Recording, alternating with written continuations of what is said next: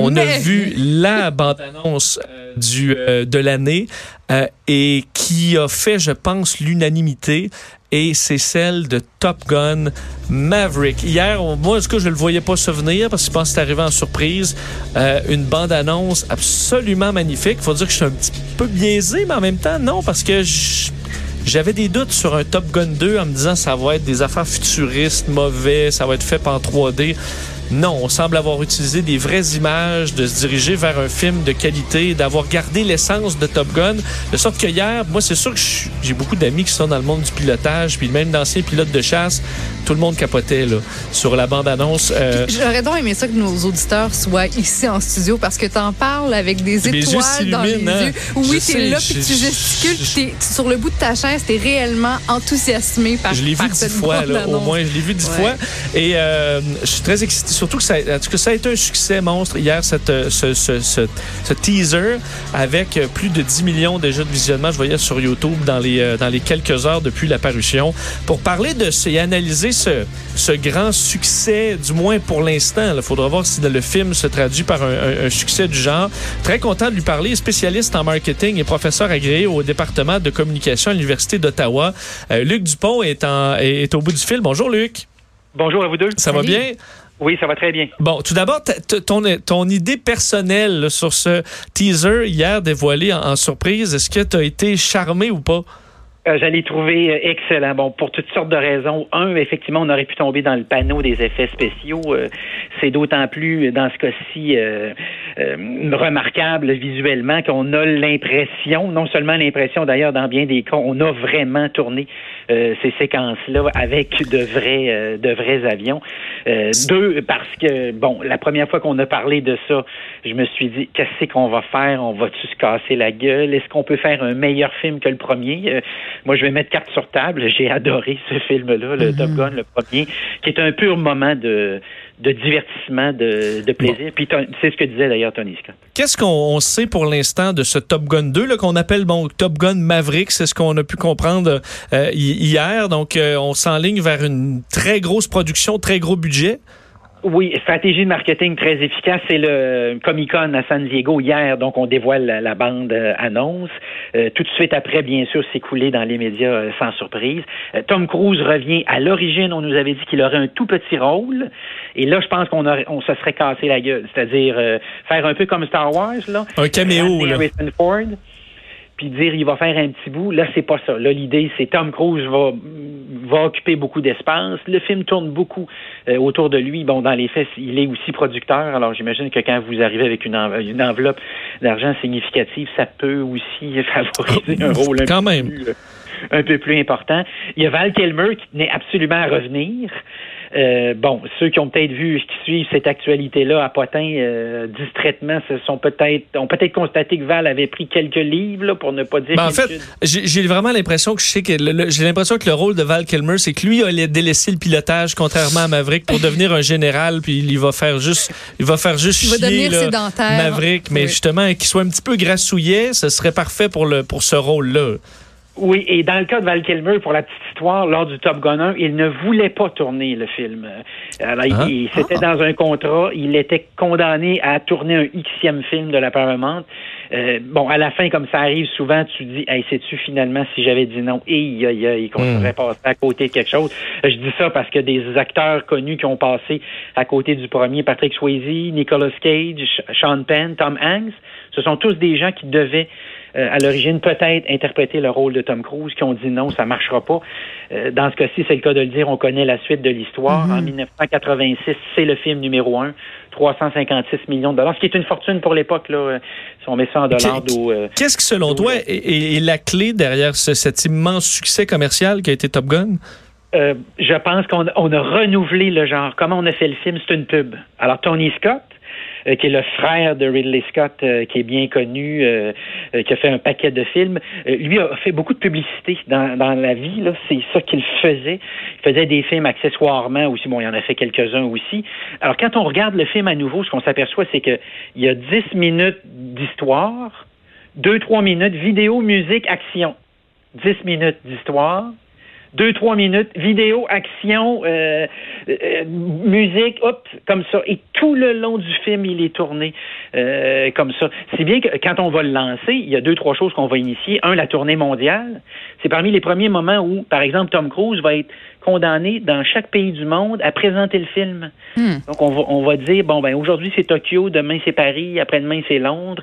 Et depuis ce temps-là, il y a beaucoup d'acteurs qui ont fait la baboune à Tom Cruise en disant, c'est à cause de toi maintenant qu'on est condamné à faire le tour du monde puis à dire 20 000 fois la même affaire. Mais... Donc, ça, je pense que c'est une partie de la réussite. Puis l'autre truc, c'est que moi, Tom Cruise et Kelly McGillis, sur le coup, j'y ai cru.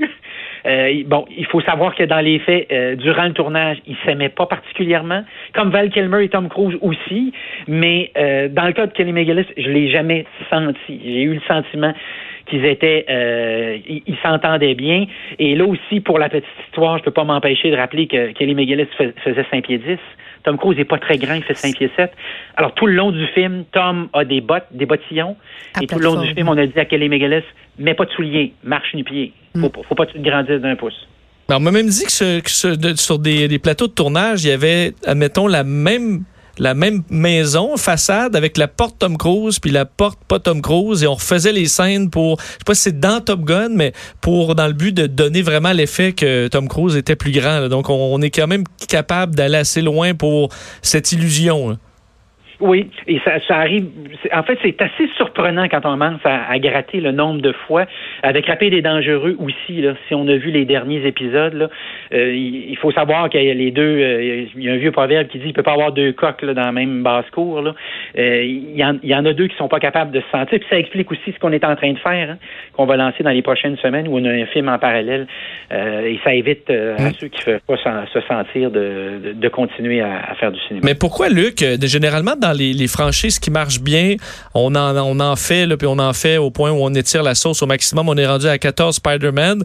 Pourquoi ça a pris 34 ans avant d'avoir un Top Gun 2? Oui, c'était une maudite bonne question. Je pense qu'à l'origine, là, moi, je me souviens en sortant de Mehdi, ce qu'on avait à voir, on l'a vu. Et puis, on peut-tu faire un autre film avec des jets à nouveau? C'était assez nouveau dans le temps. Là, c'était même exceptionnel. Et probablement que ça explique que la sauce s'étire. Bon, est-ce que Tony Scott voulait en tourner un autre? Est-ce que Jerry Bruckheimer voulait en financer un autre? Il y a toutes sortes comme ça d'intérêts. Est-ce que Tom Cruise était intéressé à rembarquer là-dedans? Puis à un moment donné, en 2002, dans une entrevue, il a dit « j'en ferai un autre ». Si on avait en faire. Mais en même temps, il y a plein de films qui ont été ultra populaires, puis la suite, les deuxièmes films ont été des purs flops. Donc, c'est quand même prendre un risque de faire une suite à un film qui a vraiment marqué les esprits. Oui, et c'est pour ça que hier, quand j'ai vu la bande-annonce, exactement ça, je me suis dit, dès le début, avant la bande-annonce, là, mes attentes ont baissé beaucoup, beaucoup, beaucoup. J'ai dit, ah non, je vais être déçu. J'en suis sûr. Puis là, j'ai regardé ça, j'ai dit, ah ben maudit, c'est bon. Mais Luc, je partage ton opinion parce que moi, hier, j'étais déjà fru. Là, avant même de voir la bande-annonce, je me dis non, ça me tente pas parce que moi, j'ai tellement trippé sur le premier, j'ai tellement adoré l'amitié, Maverick, Goose. Puis là, je voyais que dans la bande-annonce, on reprenait un peu la scène du bar avec le piano. Donc, tout de suite, moi, j'ai mis mon pied à terre puis je me suis dit, je l'aimerais pas, ce film-là, puis ça va être un vrai flop. Là, tu vois, ce matin, Vincent m'a fait regarder la bande-annonce à nouveau avec la musique. Puis là, bon, finalement, je me suis dit, je pense que ça va être bien bon. Est-ce que tu penses qu'on peut faire confiance à cette bande-annonce qui nous présente un film très prometteur? Est-ce que tu penses que toi, ce deuxième film-là va être à la hauteur de cette bande-annonce qui nous excite déjà beaucoup? Je ne le sais pas pour le film, mais assurément, la bande-annonce a fait la job qu'elle devait faire. J'ai regardé ça, puis j'ai dit, ah, Tom Cruise qui accepte de rire de lui, c'est pas sa plus grande qualité, on va le reconnaître. Bon, avec American Made, il a fait tout ce qu'il ne fait pas normalement, et je pense que c'est un excellent film pour ceux qui ne l'auraient pas vu. Mais dans le cas de Tom Cruise, il y a un petit clin d'œil dans la bande-annonce où il accepte de nous dire qu'il a vieilli, mais il est encore capable. Donc, c'est pas si mal. Et si bien qu'il y a deux niveaux de lecture. Il y a le niveau de lecture des gens qui ont tripé sur le film en 1986, dont je rappelle, je fais partie. Je dirais pas combien une fois j'ai vu le film, les gens vont rire de moi. Mais il y a ce niveau de lecture-là, Puis il y a le niveau lecture de la nouvelle génération qui a peut-être pas vu le film ou qui a pas tripé comme on a pu triper dans le temps, parce que ça a lancé Tom Cruise aussi, là. Il y avait eu précédemment Risky Business, qui a pour la première fois démontré le pouvoir vendeur de Tom Cruise. Il mettait des Ray-Ban dans le film. Les ventes ont explosé de Ray-Ban à ce moment-là. On était en 83. Puis, si vous avez remarqué la bande-annonce hier, il y a des lunettes encore. Ben oui. Absolument. Mais il ressort tout, là, son coat en cuir, le T-shirt blanc avec sa paire de jeans, la moto, tout y est. Là. Moi, ce qui m'a fait triper à l'époque, ben on retombe là-dedans aussi. Est-ce qu'il y a un danger de le faire un peu trop? Il y a quand même une ligne, je me souviens de certains James Bond, là, on veut toujours, là, on ramène toutes les affaires à chaque fois. Est-ce que c'est quand même sensible? Il faut une nouvelle histoire, mais en même temps, on s'attend à rencontrer comme un vieux pote qu'on n'a pas vu depuis des années. Et puis, on se surprend. As-tu vu le clin d'œil là? As-tu vu là? Il vient de nous dire quelque chose que moi, on a compris, nous autres, mais pas les autres, pas les plus jeunes. Alors ça, je trouve ça très habile sur ce plan-là. Puis, évidemment, les scènes de cascade sont absolument spectaculaires. Et ça a tellement marché qu'à l'époque, en sortant du film, il y avait un kiosque de la Navy. Ça devait marcher. Une mémoire exceptionnelle aux États-Unis, et ça avait permis d'augmenter de 500% le nombre de gens qui signaient pour faire partie de la Navy. Est-ce que ça peut ramener une nouvelle ère? J'ai l'impression que on avait beaucoup associé le succès de Star Wars au fait que les explosions, là, ben, c'était des vraies explosions. C'était des maquettes, mais c'était des vraies explosions. On a eu une période, à un moment donné, où on était vraiment juste dans le 3D. On a essayé, avec les derniers Star Wars, d'être un petit peu plus réel. Là, de ce que je vois avec Top Gun, on est allé dans des avions de chasse, mais on a filmé des avions de chasse. Là, ils ne sont pas inventés par ordinateur. Est-ce que, vu que ça semble être quand même ça, les images réelles, qui nous accroche le plus puis qui nous fait lever le poil ses bras, est-ce que ça peut amener encore plus cette culture-là à changer à Hollywood, de délaisser un peu l'ordinateur pour prendre une caméra puis aller filmer? Oui, probablement. Puis on n'a pas commis l'erreur qu'a fait Planète des Singes. Quand on a recommencé la série, souvenons-nous, il y avait quelques années, c'était des images synthèses. Et on le voyait. Ou Hulk, peut-être qu'il y en a qui se souviennent. Hulk, c'est épouvantable. C'est épouvantable, ça. Alors, et notre œil nous le dit. Hein? C'est comme si l'œil... c'est comme maintenant, vous regardez à nouveau Titanic, puis il y a des séquences. Hein? On a comme développé une habileté. C'est juste parce qu'on a tellement vu maintenant. Dans le temps, c'était tout nouveau, là, mais on le voit. Et rappelons que lors du tournage du premier film, il y a quelqu'un qui est vraiment mort d'un accident d'avion. Alors, sur ce plan-là, c'est pour ça que le film est dédié à quelqu'un, là, pour ceux qui se sont toujours posé la question. Pourquoi le film est dédié à quelqu'un? C'est cette personne-là qui est décédée. Et là, dans le film actuel, c'est aussi le feeling que j'ai eu. Et Tom Cruise a reconnu que lors du premier tournage, il est monté dans l'avion puis il a vomi. Et tous les acteurs qui sont montés dans les jets ont tous vomi sauf un. Puis on dit c'est vrai que c'est pas rien, mais en même temps, ça nous a permis de comprendre le défi que ça pouvait représenter pour les pilotes.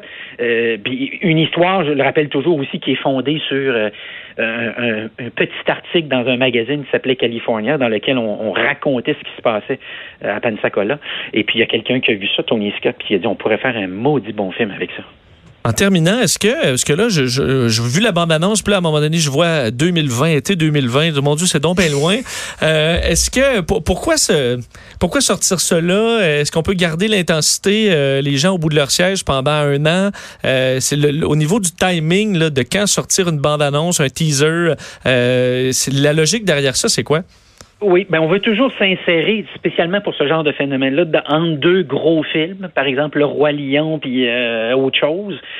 Ça devait normalement sortir quelque part pas mal là, c'est ce qui avait été annoncé initialement, 2019, été, automne. On retarde pour 2020, à peu près un an. L'explication qu'on nous donne, c'est que les scènes, le tournage et tout ça, là, c'est tellement élaboré à cause des vrais jets. Ça nous ramène un peu à la question précédente, que c'est un petit peu plus lent à monter. Mais il ne faut pas se tromper. Un peu comme lorsqu'on avait lancé Titanic, il devait sortir beaucoup avant, hein, Titanic. Et on avait tellement retardé souvent la sortie du film qu'on avait fini par se dire « ça doit être un navet, on va essayer de nous le passer vite. » Et puis on connaît la suite de l'histoire. Ça va peut-être valoir la peine d'attendre dans ce cas-là. Fais preuve de patience, Vincent. Mais c'est un beau film d'été. S'il sortait là, ça serait un bon timing. Un week-end pluvieux aux États-Unis, là, je pense que ça va marcher. Luc Dupont, c'est super intéressant. Vraiment, merci beaucoup de nous avoir parlé. C'est un plaisir. Salut, Luc Dupont, spécialiste en marketing, professeur au département des communications à l'Université d'Ottawa, et une bible là, sur tout ce qui est l'histoire du marketing dans tous ses aspects.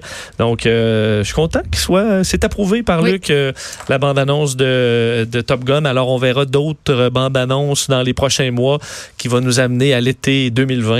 Ouais, on a déjà hâte. On revient.